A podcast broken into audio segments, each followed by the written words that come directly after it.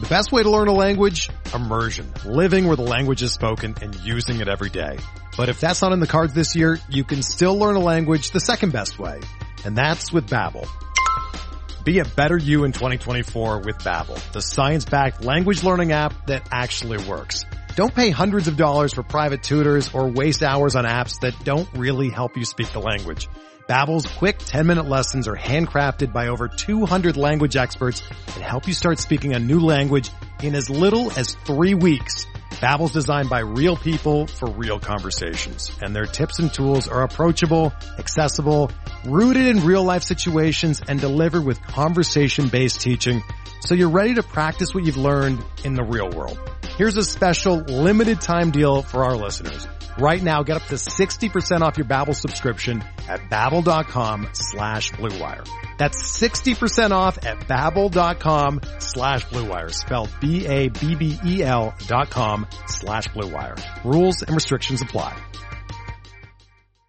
Ladies and gentlemen, boys and girls, children of all ages, BronxPinstripes.com proudly brings to you the most exciting Yankees podcast in the world. George's Box. All the dramatic things I've ever seen. In George's box. Goodness gracious. Goodness gracious. Welcome back to George's Box. I'm JJ, I'm Nick. and I, you know it's it's a good day to be a Yankee fan. It is. It is. Listen, we are not far from first place. We're two games out. We were almost a billion games out. We just had a decent week. It is. We're recording this on Monday. I am still hungover from Saturday. I couldn't even remember what day it was that I drank. That's where we're at. Nick, how are you doing? I'm okay. You know, it was another four and two week that could have been a five and one week that should have been a five and one week. Now part of this might be I went to all three games. I'm utterly exhausted. I feel like I just went to war. Serotonin is low. You know, morale is low. We're just trying to get through it, man. You could have used a Monday off day to, this week. I could have. And if I didn't work from home, I might have done it, but I'm a soldier, man. Just, just No, I just go. mean from like from having to watch a game tonight. Oh, yes. No, I kind of do wish we were off tonight. And it's an eight o'clock game, which is going to be a midnight Yeah. night, you, you know, so no, it was tough. But the odds of me seeing the end of this it. game are very low. Ideally, it's Cole. They're up eight to one in the seventh, and you can just go to bed. I'm, I'm sticking it out. Yeah, I know you are. I know you are. I am so hungover still. Did I? I mean, I saw you on Saturday night. Did I see him gone? Yeah, you were gone as soon as as soon as I got to pickles. I was like, oh, he's fucked up. Oh wow, that early in the game, I was. Yeah, lost? yeah. Because I gave you a hug and you're like, we should kiss, and I was like, ah, it's, that's okay, but it's it's good to see you. Well, because we've got vaccines. It was a vaccine joke. I kept telling everyone I was going to kiss them. Um, yeah, man. I mean, where do you want to start? You want to just start talking about Baltimore first? I guess we should. Yeah. So Friday night, I don't know. but So I got obviously I got down Friday night. Me, Tom, Dave, John, um, my buddy Corey. And I didn't know those kid who I guys were know. going. Like, Yeah, I, they could only go Friday. So yeah, it's that's shame I missed them. Shout out to those guys. Yeah. So we go Friday and uh, to be honest, in the beginning of the Friday game, I was just pouting. Like they were down four to two and like, you know, I don't get mad. I just get pouty and Yeah. cranky. And I was kind of just sitting in my seat like that, just furious. We're going to lose to the Orioles again. And then Gio Urshela with probably the at bat of the season comes up in a 12 pitch at bat and hits a go ahead pinch hit three run homer. And the night was saved. He, it was amazing that someone didn't start the game, was available off the bench, and then when there was an opportunity for him to come off the bench, he did. And delivered. Right?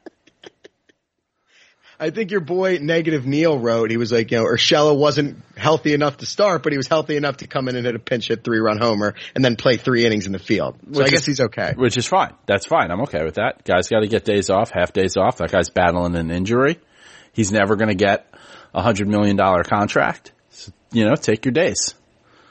That would have been a horrible loss. It was more relief than excitement for me because that would have been, that would have been devastating to lose a Kluber game at Baltimore on a Friday night. It, it would have been devastating. Yeah. It, it was a good team win. Like I was just like, all right, hey, we came back. We did this as a team. I've got to pay attention till the end of the game. And Judge is on fire. He hit the two homers Friday night. The first at bat, his first at bat of the game, top of the first, he goes deep off of Kremer, pretty much down the left field line. Then I think in the third, he goes basically dead center. I mean, he was just ripping the shit out of the ball all weekend, basically. Yeah, I wanted five home runs out of him. I was like, use this as a get right. We'll take four. You know, Yeah, four's right. not a complaint. I mean, the Friday night game, like you said, you know, you're playing Baltimore. It's a Friday night. You're, you know, you're, you've kicked off vacation. I'm mentally preparing for, I'm retr, I'm trying to relearn how to leave my house. Cause like I haven't traveled, you know, Yeah. I haven't Yeah. gone anywhere. So it was like, how do I pack a bag? I got to bring the dogs to New Borders on Saturday morning. You know, got to pack the kid up to leave. It's a lot going on. Dude, I got down there on Saturday and I had, I stayed at the uh, Hampton Inn that's attached to Pickles. And, you know, I- as I came around that bend and saw Pickles driving and I was just like, I'm ready. I am so ready to go. I was up at 5.30 in the morning on Saturday. I saw you tweeted it at five in the morning. I was like, what is he doing? I woke up and just started thinking about good times. It happens. I'm like a child like that. If something big is going on, like, uh, I do Lions Day every January and that starts at 9 a.m. I'm up at 5. I just, I wake up, I can't go back to sleep. I start thinking about the fun. Um, that's a real thing. Yeah. I mean, and if you don't get that, like, I don't know, maybe you're like cool, calm and collected. Maybe you're just not excited about anything, but like, I don't get excited about a lot. So like when it happens, I'm, I'm good to go. So yeah, we got down there and, um, went to brunch with Tiana and Andrea and then my buddy RDT from last week joined us and Banks from Barstool joined us. Um, and I don't know if it had to do with COVID or what, but like this place that advertises like all you can drink brunch is like, we don't do that anymore, which is totally fine. And they were like, you can get any drink you want in a bucket. And I was like, what? A bucket? And they pointed out it was a Chinese food container. And they were like, you get any drink you want in a Chinese food container for 10 bucks. If you get a mimosa or a Bloody Mary, we'll give you your next one for five. And I was just like, well, the ingredients of a vodka club with a splash of orange juice are cheaper than Bloody Mary. So can I just do that? And then I drank two of those. Like two Chinese food containers of vodka to start the day. That's like 10 drinks, right? Probably 10 standard drinks, as they say in health class. No, I would say it was maybe like five. Five. Okay. Probably had like five, Sounds right. five drinks. And, um, and I was feeling that because I don't really drink anymore. Um, enough that in the time frame that I had it, we got to the next bar and I immediately realized that I left my card at the first bar. So I was like, I'm back. Nature is healing. I have left my credit card somewhere. Where did you go between brunch and pickles? Like, where was that second bar? So we were supposed to go to One Star Country Club, but it was just full of fucking bros. Yeah. And like they were having a great time and I'm just a little too old for that. And my wife was just like, no, we're not going in there. yeah. So we went to this, uh, like beer garden, like two doors down from it. Um, and, uh, had two drinks there that I was like, why don't we just go to Pickles at this point? But we went. Next thing you know, I'm chugging a Natty Boh before I get in an Uber.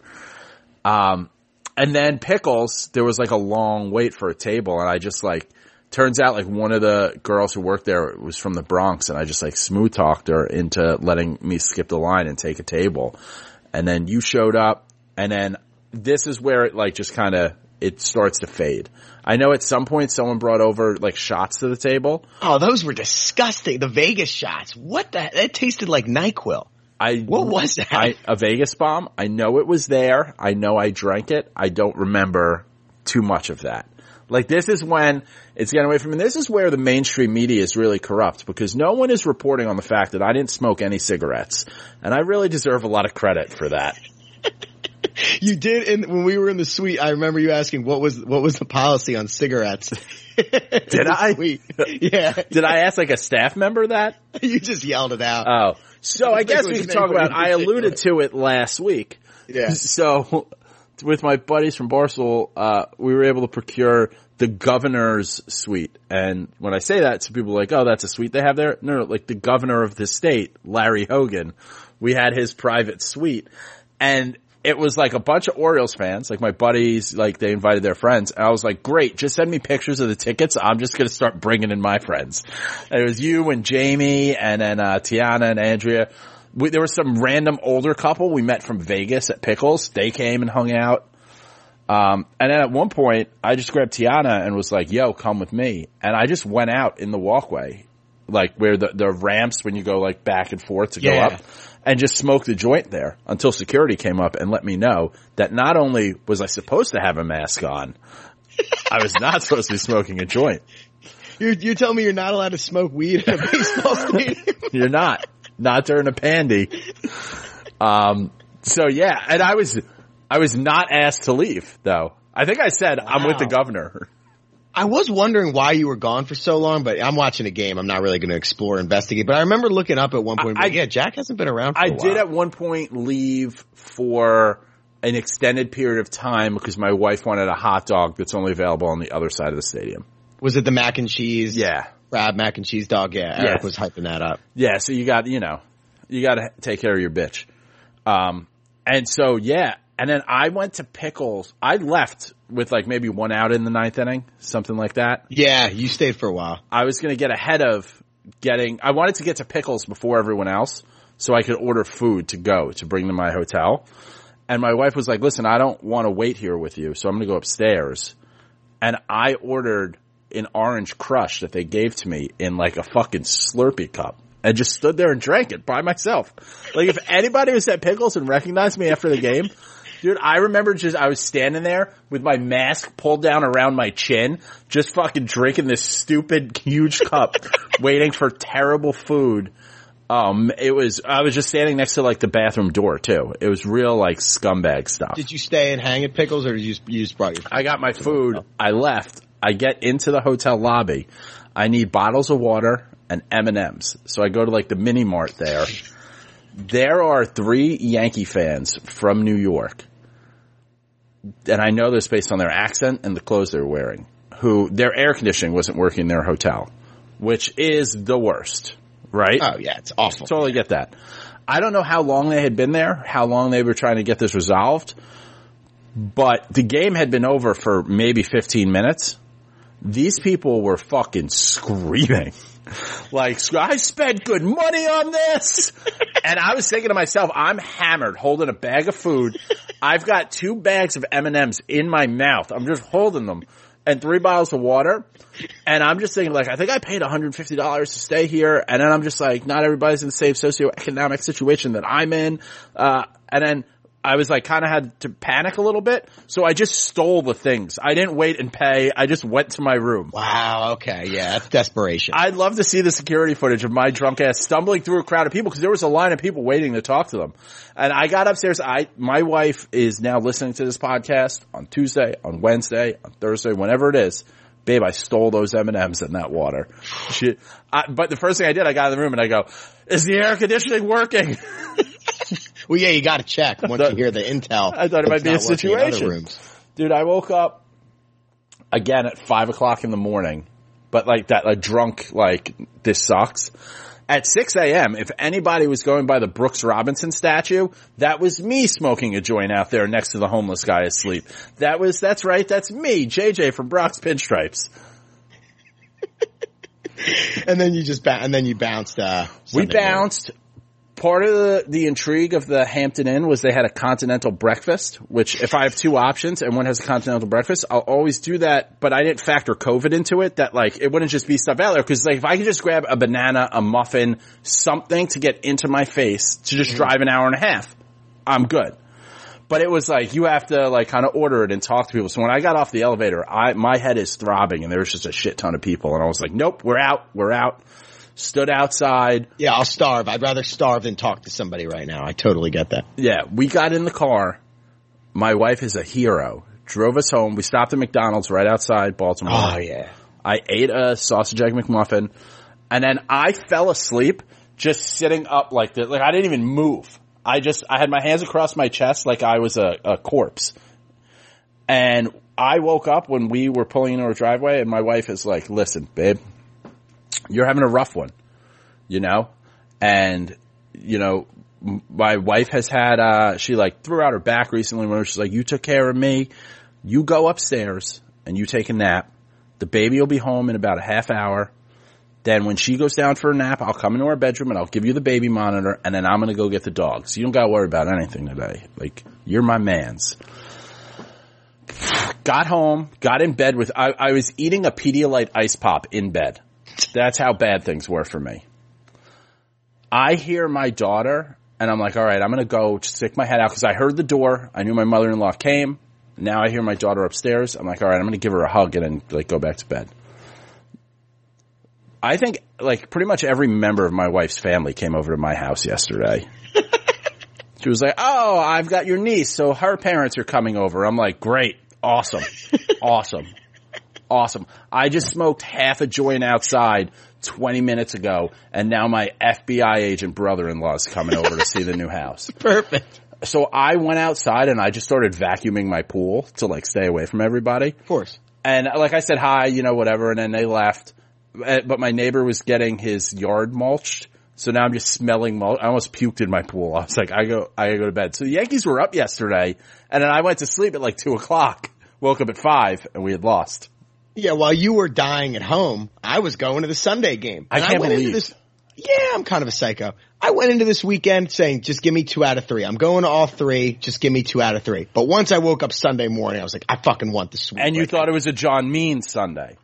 Yes. And then once we found out Saturday night that he got scratched, I was like, oh, now, now I really want the sweep. We go up four nothing in the first inning. Gary hits a rocket. Clint hits a rocket. I'm like, oh, this game's over. I, li- I literally said this game's over. I'm shit talking. You know, we're, we're good. And Jordan Montgomery just pissed it away. And on a day when the Yankees offense gave him everything in the first inning, he turned around and gave them nothing. And I'm just sick of this fucking guy. He's got a 4.75 ERA. He has no put away stuff. He nibbles. He walks way too many people. And I just think he's the most overrated player on the team. And I'm tired of hi- watching him pitch.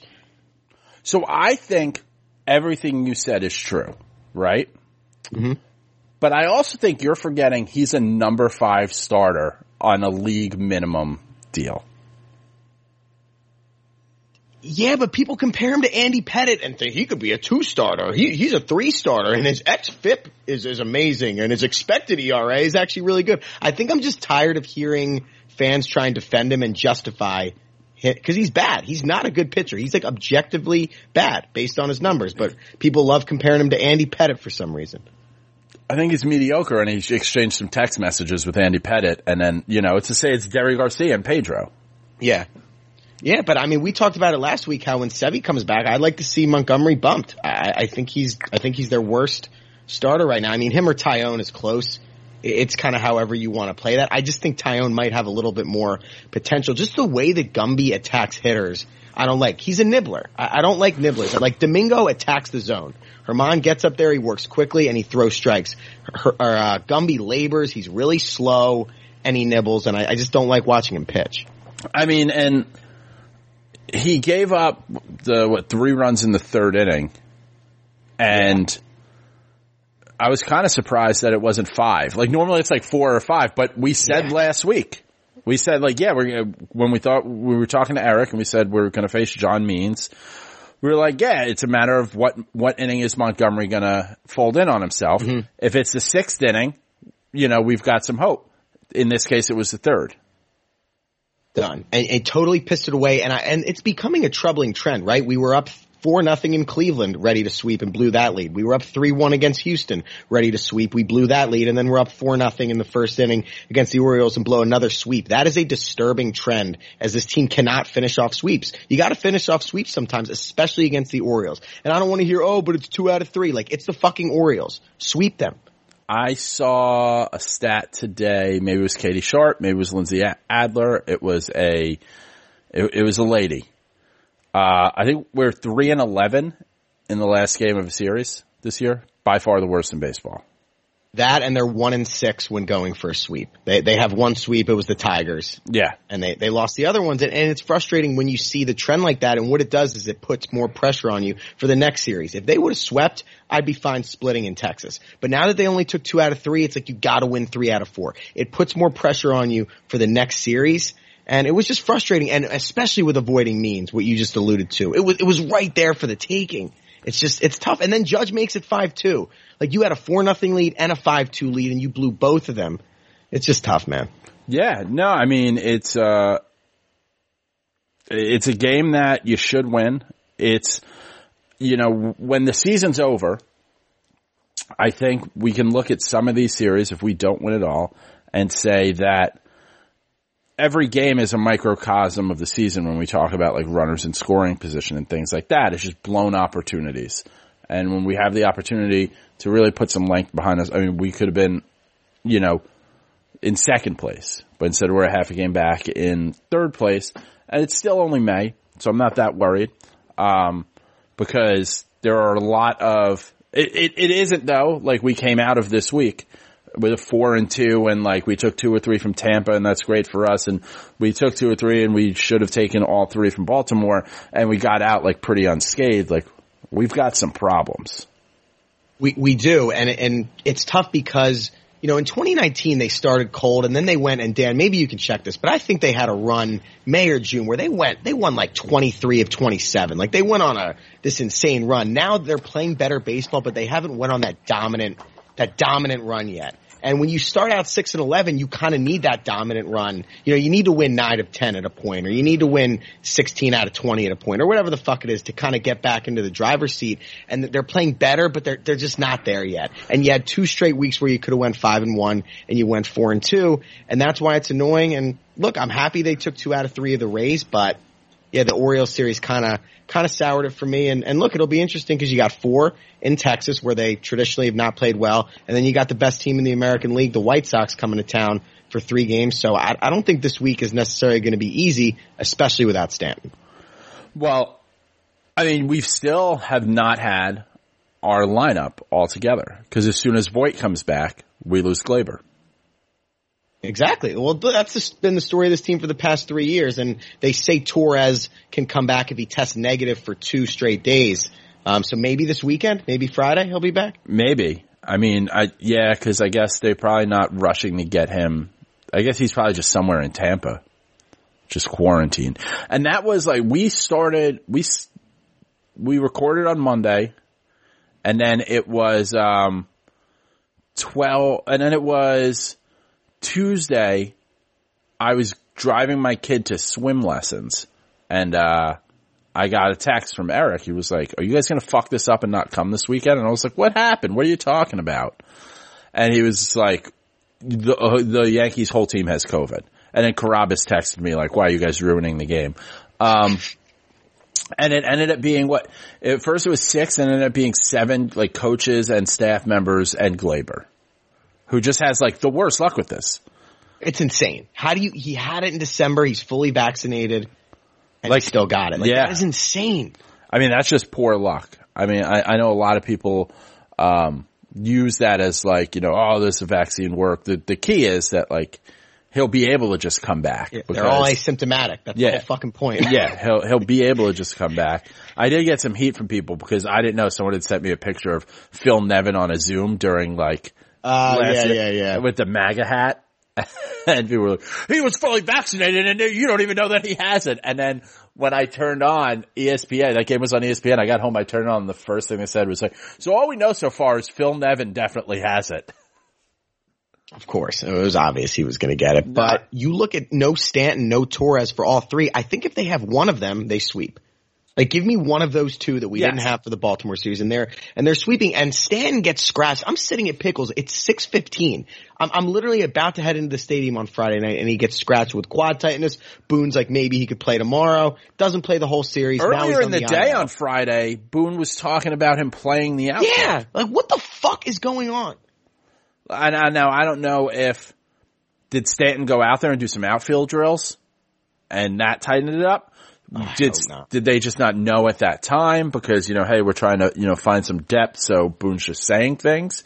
That I don't know but yeah I mean even with the like when it was like oh hey he's sitting Friday I was like all right you just got to play Saturday you know? And it's not a day game after a night game.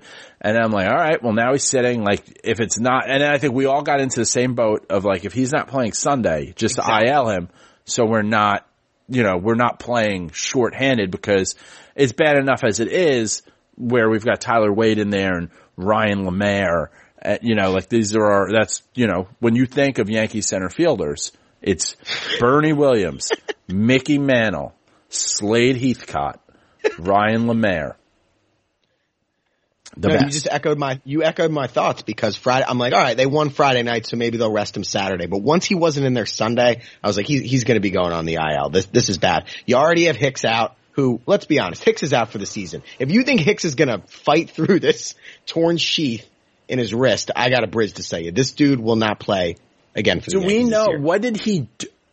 I feel like that injury came out of nowhere. Yeah, well, another one of Boone's wear and tear. Like they they don't have a specific play they can point to. I guess the last game he played was when he he pimped that sack fly, the the one nothing Cole game, and he he hasn't played since. But look, the guy was hitting 194. He's been a terrible defender this year. His WAR is in the negative. So What's his don't have to be expected batting average though? Frank was actually like, "Oh, his expected batting average is 240." I'm like, "Well, that's not good either." that still sucks. He's not doing. He's not good enough to get to suck. this team needs an out. They really need an outfielder. All of a sudden, you traded Tauchman. Hicks is probably out for the year. Stanton's who knows how long he's going to be out. I know he's a DH, but he still falls under that outfield family. They're going to need an outfielder for sure. We're driven by the search for better. But when it comes to hiring, the best way to search for a candidate isn't to search at all.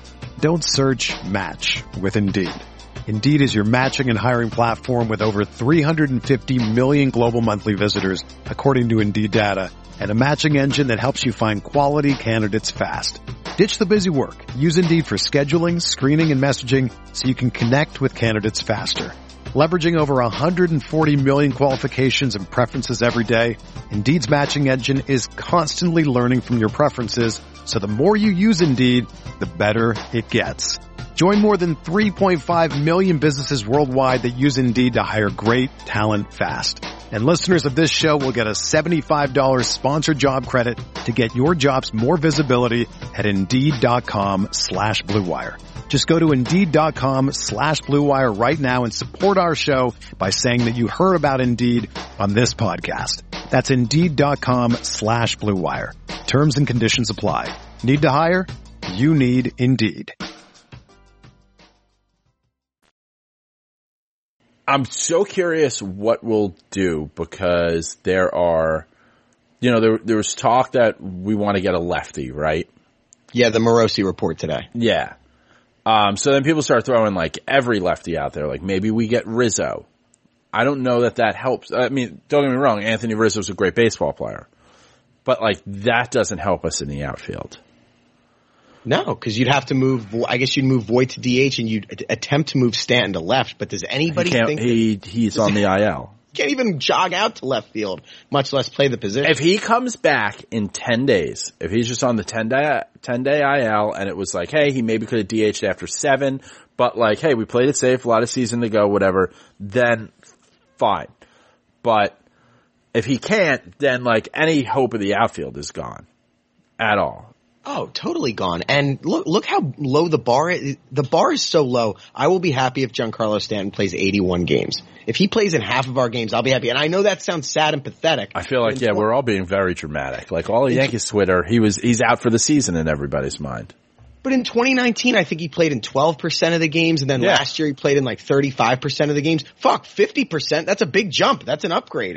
if he True. plays in half the games. Like, True. that's how, that's how low the bar is for this guy. No, I think he still he gets to 30 home runs. For right now, it's just like I mean, we're in that contract. We're paying that contract. Yeah, yeah, we have to.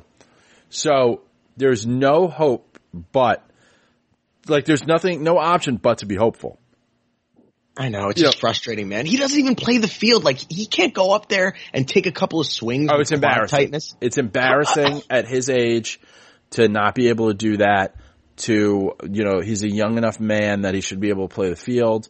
He's obviously like he's in shape. He's chiseled. It's not like oh well, you know, he's been battling weight his whole career or you know whatever it is. I don't know what they like. Can you get a quad transplant over the summer? Like, do you just need a better one? Like, can you just wear tight like sliding shorts? And it's the same thing with Hicks. You can't even point to a play you know, that it happened, like this stuff just comes up and, and I don't know, man. I feel like it might be a pain tolerance thing. You can't get up there, like I said, take four swings a game, five swings a game, whatever he would take with his at bats, and he Yeah. can't do it. You're not running it out. We know that. We knew that before we don't, this. I don't even need you to run. Just get up there and swing. Yeah. I'd like if they got a new sponsored section on Yes. And it could be like sponsored by Montefiore, but just like Paul O'Neill's real reaction to injuries. Yes, that is a fantastic idea. Like on a game that he's not doing, which I also think it's great just talking about announcers that Ken Singleton, who lives in the Baltimore area, had to travel to New York to call the game that was being played in Baltimore. In his backyard. because of these fucking stupid restrictions. Like, that makes no goddamn sense at all. Um, yeah, I mean, you just gotta be hopeful with the stand thing. Yeah, Hicks, I just assume, like, let's just get Florial up here, you know? Yeah, fuck it. Some of our minor leaguers are really mashing. We've got guys who are just like, oh, I got five home runs in four games. Um, like, I mean, not that I think any of those guys can really help. I think Florial's going to be in the major leagues this year, especially with uh, Hicks probably out for the season.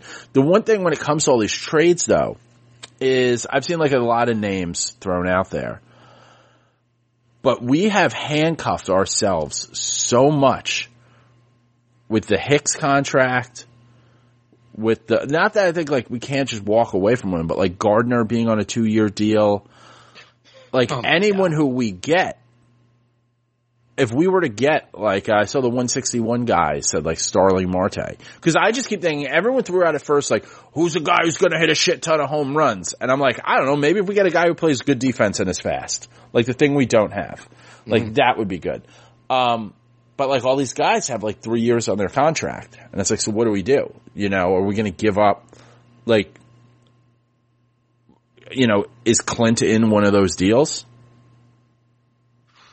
And that's a problem there because he can't play. I mean, he's been so bad in the field. He's hitting 150. Gardner. But if he could I've dive never- at every ball, if he could dive for every single fly ball, he, he takes a bad he takes a bad route to the ball and then dives and makes a catch. And look, Gardner is if you look up washed up in the dictionary, there's a picture of Brett Gardner's ball dome. This guy is so cooked. I don't think he got a ball out of the infield the entire series. I was there all weekend. I don't think he got a hit. He might have gotten one. He he just can't hit anymore. There's nothing else to it. It's like when a college basketball player goes to the NBA and it's just like this season is longer. You know, like they hit that, like you're used to playing 30 games, we play 82. When it gets to like that 50th, 60th game, um, you know, he's, he's not, you know, the legs aren't there anymore. And that's just Brett Gardner in May.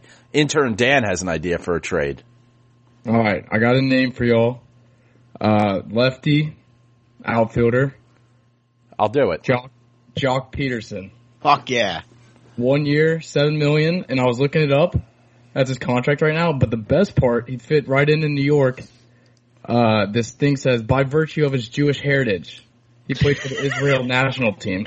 He fit right in. Sure. I mean, I, I wanted him over Gardner in the offseason. honestly, not the worst, uh, reasoning I've heard.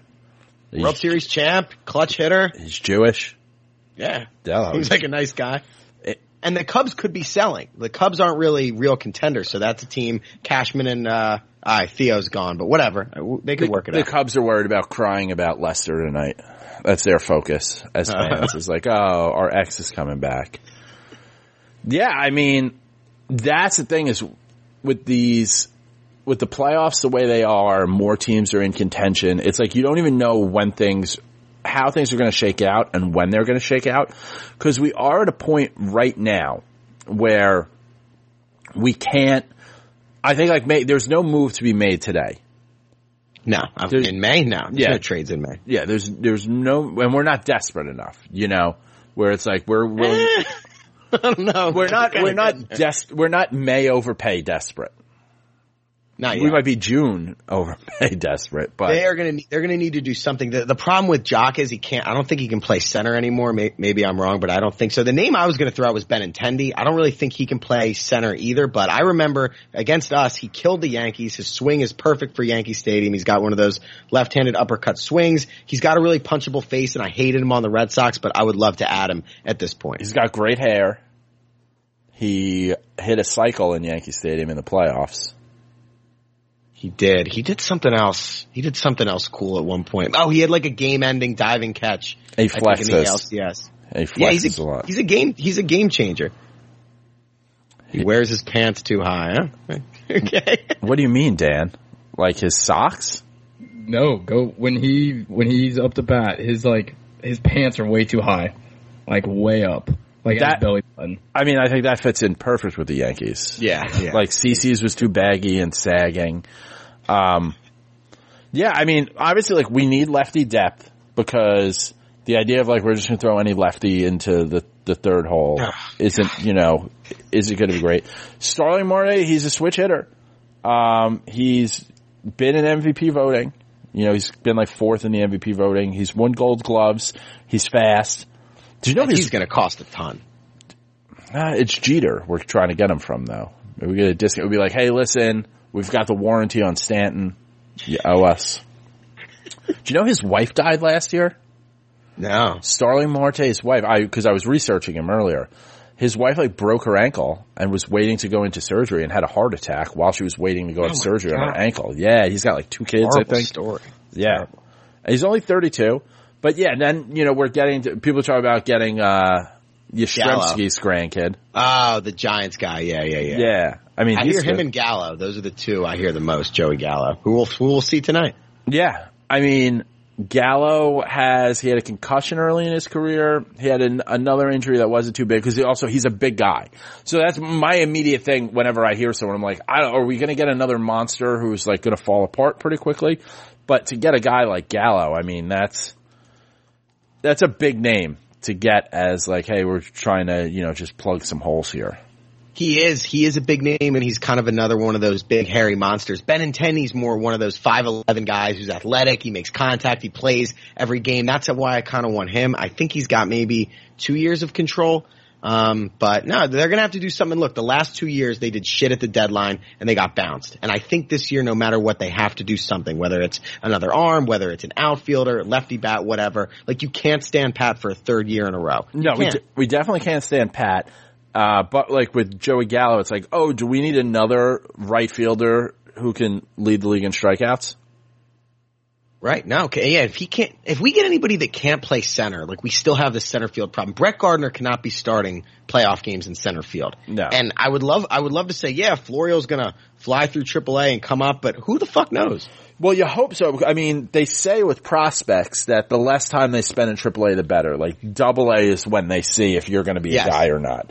And to be in Double A and, and through it already, I mean, it gives hope. Gives hope. But we definitely he's hope. 25. I mean, he could definitely play the field. I think he's like a plus defender from everywhere. Yeah. It can't be any worse than Hicks jogging after balls and lollipopping throws home. Yeah. And we don't need like, and I, I think this is the thing that we are terrible with as a fan base is like we have heard the name Estevan Florial for a long time. How many of us have done any like research into how good he is or like what he's done or what his skill set is? And now I'm not talking about me and you and Dan and people who like get on a podcast and, you know, are, are trying to really, you know, have something to talk about here. I'm talking about like the common fan who just like, I don't know, I heard this guy's name, so he's got to be the best, like Jasson Dominguez, like Gary Sanchez, like, like Garcia. Like we Savvy, hype these yeah. guys up so much that if you are just, like, if you come up and you're the eighth best center fielder in the league, like you are terrible to us. And so I think we Yeah. need to measure our expectations a bit. We do, and from everything I've read about him, he's really athletic. He's a great fielder, and he he just kind of struggles with off speed. I guess pitch recognition. He can't really hit curves or changes or whatever. But I mean, if he comes up and hits 250 and plays good defense, I'll take it. But Gardner is a 180 hitter. Like, like we we have too many fucking guys hitting under 200. Clint's at I don't know 148. Gardner's at buck 90. San- Sanchez is, has been better, but he's still under 200. Like, forget about having 300 hitters. We need guys to get over the Mendoza line. Now, here's the thing with Florial. Like, he's across, you know, he was only batting 229 in double A. Like, he hit four, he hit four home runs in nine games. But we need a guy who's going to get on base and, you know, he's not, he's not a career power hitter. He's not, but look, I like the timing of this. You call him up on May 17th. He's got two months to Yeah. see if he can hit AAA pitching, and if he doesn't, you can you can trade for somebody. It's apparent they have to do something. It goes back to your quote that you said, probably my favorite thing you've ever said on this podcast. For a team that has so much, we really have so little. Because every year we come in with this quote unquote championship caliber roster, and we're always a piece or two short at the deadline, always. And we are again. It's we are again. It always happens. Yeah, I mean, yeah, I, I've just assumed Hicks, or here's what Hicks will do. Hicks, the team will tell him he's done for the year, and then he'll go do the opposite of that in Arizona and just go work out or, you know, do whatever, whatever he feels like doing to come back to watch pitches for the playoffs. it's sad when you look at like the I don't know his body parts that have been injured. It's like the chest, the the quad, the hamstring, the elbow, the shoulder, the All the golf Literally- muscles. All the golf muscles. What a what a terrible contract. Something I am uh, actually happy about on a positive note: the catching situation. You know, a couple of weeks ago, I suggested that Higgy should catch, you know, our number one and number two, and Gary could catch the other three. You kind of laughed and called it a hazing situation, Yeah. but. Cashman and Boone seem to like it. It seems to be working. Uh, you know, Gary has been heating up a little at the plate. A couple of home runs this weekend. Higgy's done a good job catching Cole and Kluber, and I think that's kind of how they're going to go is like a 60-40, 50-50 split. Keep them both fresh and keep them working with who they want to work with. Yeah, I mean, I've said all along that Kyle Higashioka will eventually probably be exposed. Like, if he is an everyday starting catcher, will be exposed. If you let him focus on catching the pitchers that want him to catch them and finding a couple hits here and there, don't get too big of a head, don't get too full of yourself.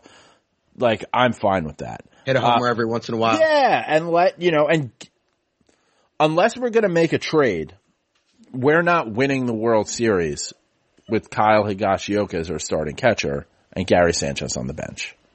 We're not, but I think what they're doing with the catching position is what you see with a lot of NFL teams with running backs. Is like it's not one guy that gets all the carries. They're, they're almost going to a two back Yeah. system, if you will. Whether whether that's 60-40, whether that's 70-30. I like that because it keeps them both fresh. They both had injury problems. I, I like it. Do a nice 60-40 split. And, you know, maybe they can, you know, Gary can get to 20 homers at that. And, you know, if Higgy can hit some bombs and Cole has a 1.5 ERA with him and Kluber has a sub three, we're, we're good. Yeah, you keep Cole happy. Like Cole's pitching cancels out any possible lack of offense. So, Yes, exactly. and if Kluber, who, you know, Kluber's figuring it out. There are some games, some innings where he's a little shakier, than like he gets into the, like, what Kluber has the ability to do, what guys like Cole have the ability to do, is have a rough inning, a shaky inning, and most of the time work through it. Could load the bases up and get out of it, which a lot of our guys don't have that mental fortitude yet. Montgomery. And, but he could also give up a run or two, go in the dugout, come back, different guy the next inning.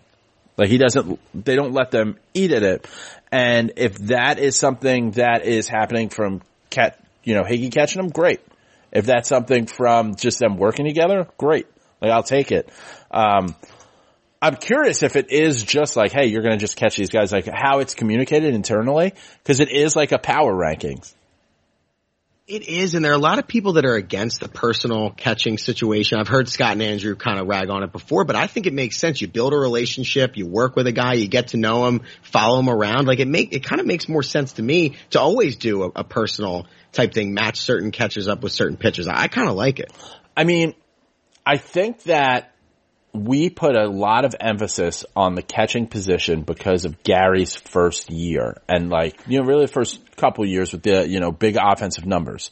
But those offensive numbers are not normal for a catcher by any stretch. And so we think of it really from that side of the ball. I mean, we're the Bronx Bombers. We're fans who like to see home runs, so we think of it offensively and maybe we look at the like, hey, you know, how's he doing at blocking balls kind of, you know, shit. But really we're looking for home runs. That's just who we are as a fan base.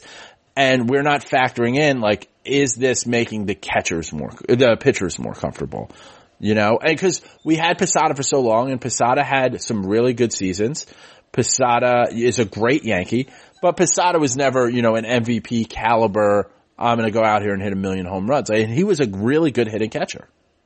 Yeah, no, exactly. He was a stud. He was a stud for a while. But yeah, it's it's a lot about the pitching, catching relationship, what they do to prep for games. And we obviously have no insight into that process, the scouting report, what they look at and what their plan is. But look, it's clearly important. Yeah. And I mean, listen, you, you gotta play the hot hand, which is not what Aaron Boone normally ever does. like, I thought there was no chance that after Judge hit two home runs on Friday, I was like, there's no way he's playing Saturday. Like, you gotta give him a day off. I thought If. Stanton was in the lineup, Judge would have had the day off. Yeah, I, I agree. And they DH'd him Saturday and Sunday just out of desperation because they want to keep him fresh, but they needed Makes bat in the lineup. That makes Yeah. sense. And that's the flexibility of having a DH spot open. I mean, granted, you know, Stanton is a David Ortiz-esque caliber player, so you don't want to clog that up, but like he's still young enough to play. I mean, if it's a World Series, what are we going to do? Yeah, game three in LA, you sitting him on the bench. Or, or now, oh, I'm going to start him in left field. He hasn't seen the outfield in four years. The first time, right? Yeah. no, it's, it's tricky. It's it's really tricky, and we've seen it. I mean, I remember in 2009, Matsui was hitting a home run every single at bat, and he couldn't play in the three games in Philly. Still hit a pinch hit home run in Game Three. Yeah. still won the World Series MVP, but losing his bat, you know, did hurt for those road games. So we've seen that before. And at least Matsui was old. You know, it was like, yeah, oh, well, yeah. yeah, right. He was 36 in the last year of his contract. and already been through like a huge box of porn. Huge oh porn God, guy. Yeah, that, Matsu- that's hilarious. biggest porn guy there is. The best quote ever was like, "How did you?" The year he broke his wrist in 2006, and the reporters were like, "How did you spend your time on the IL?" And he goes, "Watching movies." Yeah, there you go. He went and played. He played in a rec league after he retired in New York on Roosevelt Island. Did you hear about that? no, I didn't know about that. Um, he pitched, and he had to bat right-handed, and he paid for the team's like registration and jerseys. Like he was, like I guess like a team was playing, and he walked by and was like, "Can I play?" Like I will, I'll essentially buy the team, and then the league was like, well, "You got to bat right-handed," and he was like, "Can I pitch?" And they were like, "Yeah, sure." He is one of the rare Yankees that everybody liked. Like I've never met a Yankee fan that didn't like or love Hideki Matsui, and it's hard to do. Our fan base is a bunch of pricks sometimes.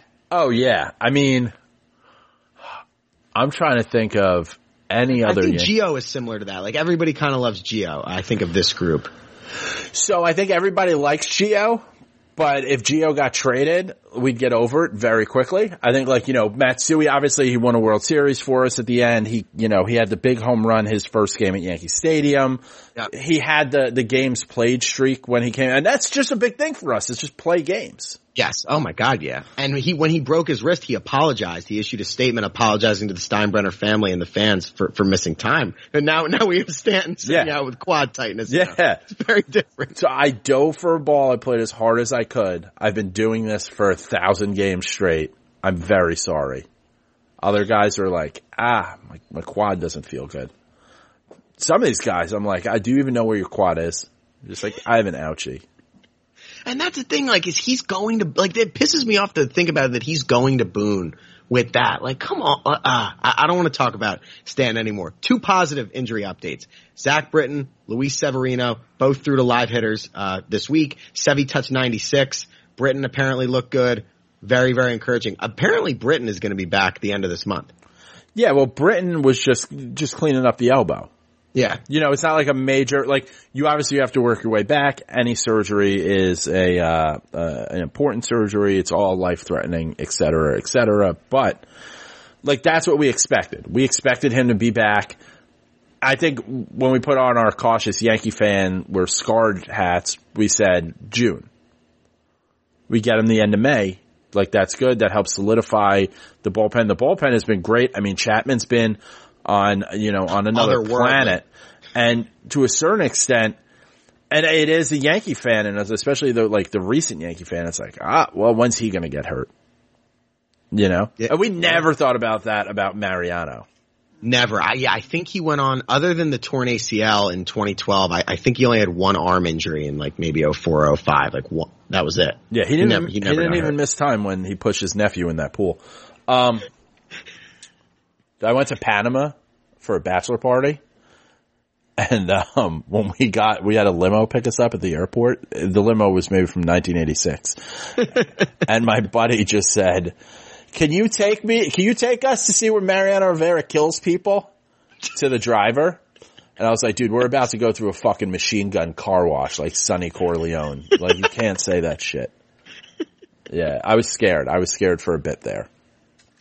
I bet. But no, I think the success of the bullpen this year has kind of overshadowed the Britton loss, but it's Yeah. still a huge loss. And as these innings pile up and you get into July and August and these guys get tired, it's going to be so huge having him back. And he was their best reliever last year. Yeah, like Britton. Yeah, you know, you He's the have fireman. You bring him in and you can bring him in the sixth, the seventh, or the eighth to get double plays. He can go, you know, 1.2, 1.1 innings sometimes. yeah, He's key. like he's gonna have to. He's got to do some work. You know, it's like ah, yeah, obviously you've got to work your way back up and feel healthy and all that stuff. But like, we need you here, Zach. Like, we need some real work out of you. Um, you know, going on back to back days and, and, and shit like that. Cause when we can give Chapman, you know, some time, and I don't want to interfere with Chapman's stats, but at the same time, I also don't care about his saves. If it's like, hey, listen, you just saved, you know, two games in a row, we know we can go to Britton and feel comfortable. And Loaisiga has been good, but we're all still on edge a little bit when we course. see him. I see a neck tattoo, I get nervous. Him and Chapman both have it. And That's then, anywhere in life. Oh, for sure. And with Sevy, kind of look. I know it might be a little unrealistic. Part of me is hoping we get to see him in Philly, maybe for one of those two games. Like he just threw to live hitters. That's about a month away. I, I think he's going to be back in June. I really do. He, what's the next step on Sevy? I believe the next step would be I don't know. I More- more 20 live- pitches. Maybe go forty. Tw- you think he's throwing 20 pitches at extended spring training to live hitters after missing a year and a half, and we're going to see him in a month? A month? Yeah, No, maybe. Is no. that that is that that ridiculous? No, I think beginning of June he starts a rehab assignment, and we'll see him for like around Fourth of July for America when Joe Biden that'd lets us out of our houses. I think we have the Mets Fourth of July weekend. That could be cool. That's fun. Fourth of July is on a Monday too. I think. It is. So yeah, I guess we have a weekend. I guess the the Mets is that weekend series, Yeah. second, third, and yeah. or whatever. Yeah, people are excited about it, and then we play them at, at Citi Field on 9-11. Yes. Yikes. I saw people like, I'm going to the 9-11 game, and I'm like, alright, have fun with that. Just like a morbid reason to be like, oh, finally, I'll go to center field. I'll go to Citi Field. That's how I've people talk about City it. Field. It's, uh, it's, yeah, it's a similar structure to Yankee Stadium in terms of like the construction, because they were built at the same time. Um, they have a big 42 monument, uh, for when Mariano Rivera pitched there in the All-Star game. um, and they have Pat LaFrida steak sandwiches, which I think are o- cooked, uh, more like medium well, and that's trash. So, Yeah, and I don't get the hype with Shake. I had Shake Shack once, and my stomach was dying. but you can I get Shake Shack, you can get Shake Shack at Yankee Stadium. We're at 18th and Market. Yeah, you can get it anywhere. Yeah, you get it. That's everything. Like they always hype up the food things because obviously I do the food stuff. Um, they always hype up like chain restaurants. It's like we got a Dunkin' Donuts. It's like, oh man, how would we get that?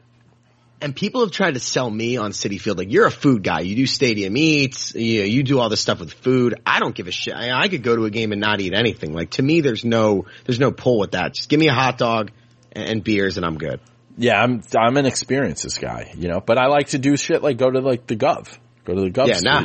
The gov is that what we're calling it? Yeah, that's what we were calling it all week, leading up to. it. We're like, oh, we've got the Gov. Uh, what do you think happens in Texas? Um, I, I, yeah, I think we get three or four, which is enough to keep it.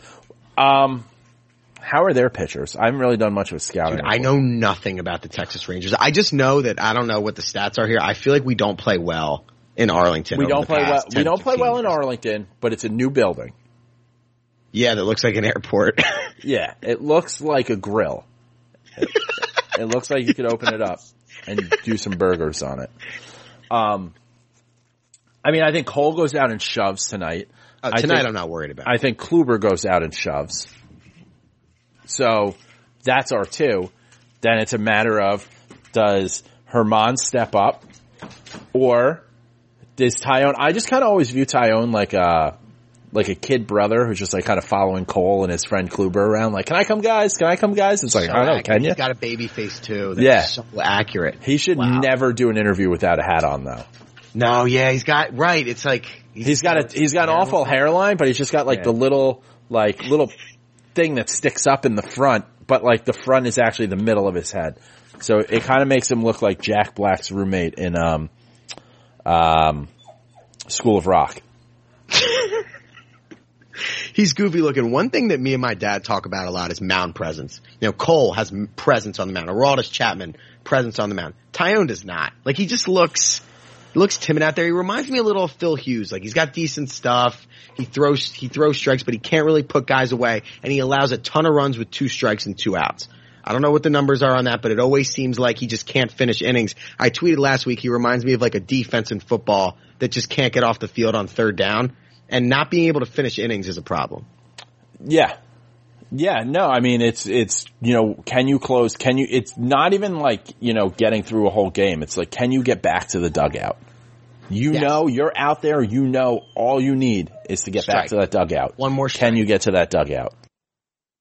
Yeah, and he hasn't been able to do it. And this is one of the reasons, one of the reasons I don't like analytics is because last week he pitched like shit. I think he let up five or six runs, but everyone's like, oh, but he had nine strikeouts and only one walk. Like that's a really good FIP or whatever. I'm like, well, he didn't pitch well.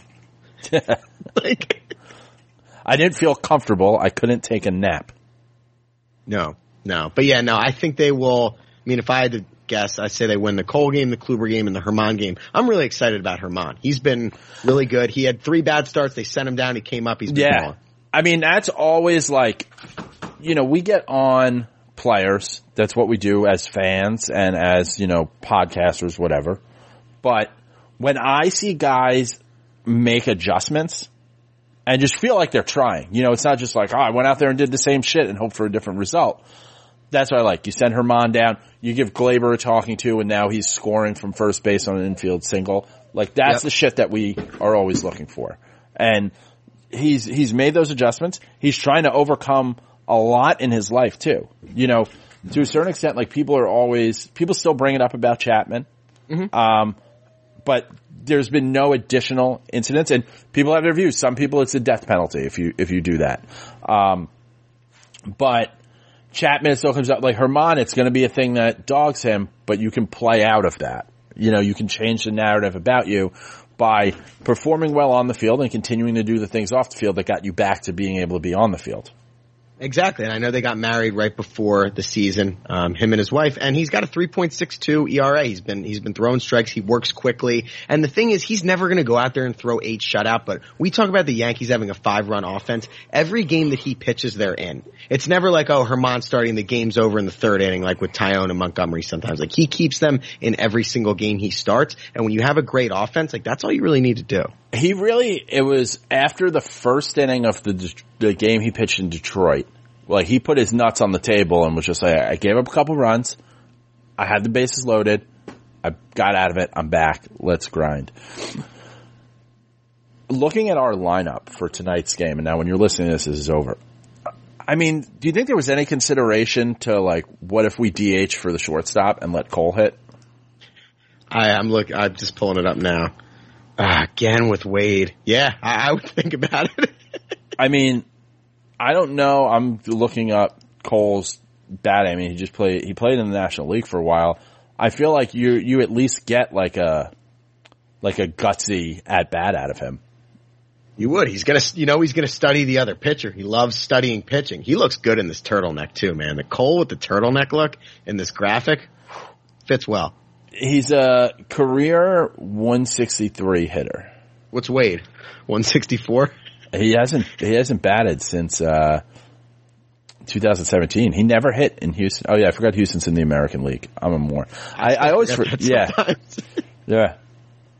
I mean, I'll say Wade's He's got- career 188. how many home runs do you think Gerrit Cole has in his career? Hitting? Uh, two. Three. Oh, okay. That was close. How many does Tyler Wade have? Oh, he's it's alone. It's like thirteen.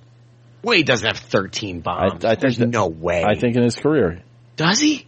I was gonna No, say he has six. He has six. Okay, six. It was stolen bases. He has thirteen. Okay. So wait. So in 370 plate appearances compared to Gerrit Cole's.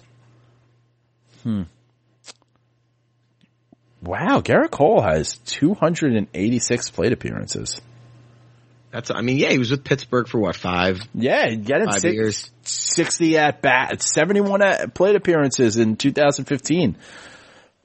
I'd still, I would think about it. Dude, when Cole is gonna hit in the National League parks this year in interleague play, whenever that is, I am gonna be holding my breath. If, if he gets hit, we are gonna start a fight. But you know what? I'm Like- throwing hands. Ah, it's just always just being, we were, we're an asymptomatic COVID test away from Tyler Wade as a short, starting shortstop. Come on, Gleyber. Test negative, man. We need you. And and look, when's o- Odor? We haven't really talked about him in a while. He was supposed to be right around 10, 11 days. I think it's been about, I don't know, 13, 14 days. Could really use him. Um, I, I guess Wade, I guess he can't play shortstop, but fuck, any, anything but Wade. Yeah, They're but- going Gary DH too and Higgy catching, which is interesting. Well, I mean, we know Higgy was going to catch Cole. Uh, right. It gives Gary some more at bats. We're playing Yeah. a hot hand, which we don't normally do. Yeah. Um, Gio is, you know, he's, he's I love Gio at cleanup. He's had some, some elbow problems. He's dealt with, you know, some knee stuff. So there is the, the opportunity though, if Odor comes back and the move with Stanton was Abreu. And I think, you know, informed people are thinking it's the same thing when Abreu came up last time. We just, we need arms. We gave up 10 runs yesterday. Bring an arm for a day or two and then Odor probably comes back. Like I would imagine we see Odor back in Texas. Uh, Ooh, Dan, there's you- Dan, report that out. You found it. Uh, so yeah, ESPN two days ago they said Odor knee won't return from the injured list when first eligible. Uh, Odor reportedly has a chance to return when the Yankees travel to take on his former team, but will most likely be, uh, come back when team begins homestand next Friday. That's all right. I just get that. through this. So Abreu, one of these games will be a blowout, and Abreu will they'll pump him out for 50, 60 pitches, then send him to Scranton. Yeah. Yeah. Okay. I don't know. I say bring it Odor down to Texas, but I don't like with the COVID. Like, are you trying to put a major league baseball now. player Yeah. on like on a a commercial flight? Because like for something like this, they would just put him on a commercial flight to come meet the team. Yeah. Yeah, no, it is. Hal, it is- spend that fucking PJ money. Yeah. Like, what are we doing here? Get a NetJet sign out in center field and just call it a wash. like, if nobody thought to do that, if none of these teams have made an advertising deal to fly their players around, they should at least have a helicopter, like have the helipad ready to go to Scranton from the West Side Highway. Just like, hey, we're out. Be a lot more fun. I don't No, know. I, I like lineup where, looks I- good enough I, like. me. I don't love where we are as a team. Like we obviously we could be better. We we're having a hard time closing out games, but like we're getting better and better. It's tough to get super worried in May after the April we just had. So I'm trying to stay optimistic. I'm hoping that Stanton is back in, you know, seven days now because retroactive and, uh, you know, we can get things back to rolling. I hope Gleyber's all right. And he, you know, he was just kind of getting going. He was finding confidence. I know, worry about that. But from what we've seen of him, okay, he showed up out of shape last season. It was talked about. He, you know, he came into spring training ready to go this year. He struggled. He had some mental errors. He got talked to. He turned it around. And so I like to imagine that he is just chomping at the bit to get back and he's going to be ready to go. And I believe he's number one in defensive runs saved at shortstop, uh, through whatever day, through May 17th somehow, which he, he has cleaned up the errors since that first week of the season. He's improved a lot defensively. So that's some, another good thing we can say about him. There we go. We love the guy. I mean, listen, Baltimore is still kicking my ass. I'm old, man. I am old. When's your next game you think going to be? I don't know. I was actually looking at the calendar Yeah. because I've got a buddy coming down here this weekend to like come see the house and and whatever. Um, and it'll be the first weekend I can go in the pool. Sure. So it's like I'm not leaving that. I was thinking maybe that first weekend of June. Uh, oh, the Red Sox. Yeah. Yeah. I was thinking about maybe trying to talk you into like skipping out of work at like four four thirty Ah, on that Friday Friday. Uh, you might be able to do that. My wife's got a friend coming down for the weekend to go to like a baby shower or something like that. So like she's gonna get into town on Friday. She's coming from New York. So I think she's getting down here on Friday. So it's like, ah, I could sneak away. You guys can catch up, talk about life or whatever, okay. you know. What time? Uh, so you think we'd leave around four? I figure that that would make it, you know, that makes us competitive to get in there for first pitch. Yeah. No, I uh, think think you might be onto something. Yeah, we'll just- talk offline. Yeah, like just a quick possible like up and back. Yeah. Okay. Yeah. Let's talk offline. All right. Well, you can follow Nick on Twitter. At N Kirby NYY. Dan, you got anything else you want to say to the people? Uh, not much. August 23rd in Atlanta. Might be going to that game. August 23rd. To Atlanta. In My birthday. Oh, it's a weekday, Oh, right? mine's, mine's the 17th. That's why I was going to go. Uh, it's a Mo- it's a Monday. See, I wanted them to play in Atlanta this year, but I want it to be a weekend. I love that stadium. I love that I whole heard it's area. go. The area outside of it is like that's another place where I can just get lost in a blackout. Atlanta's great. Yeah, no, it, um, yeah, that sounds pretty cool. August seventeenth, your birthday? Yep. Oh, look at us, we're half birthday twins,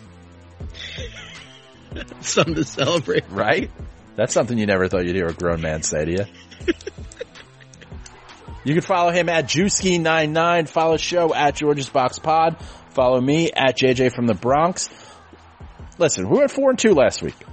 It's more wins than losses. You just keep winning series. You win the pennant. You win the World Series. We'll see you at the parade.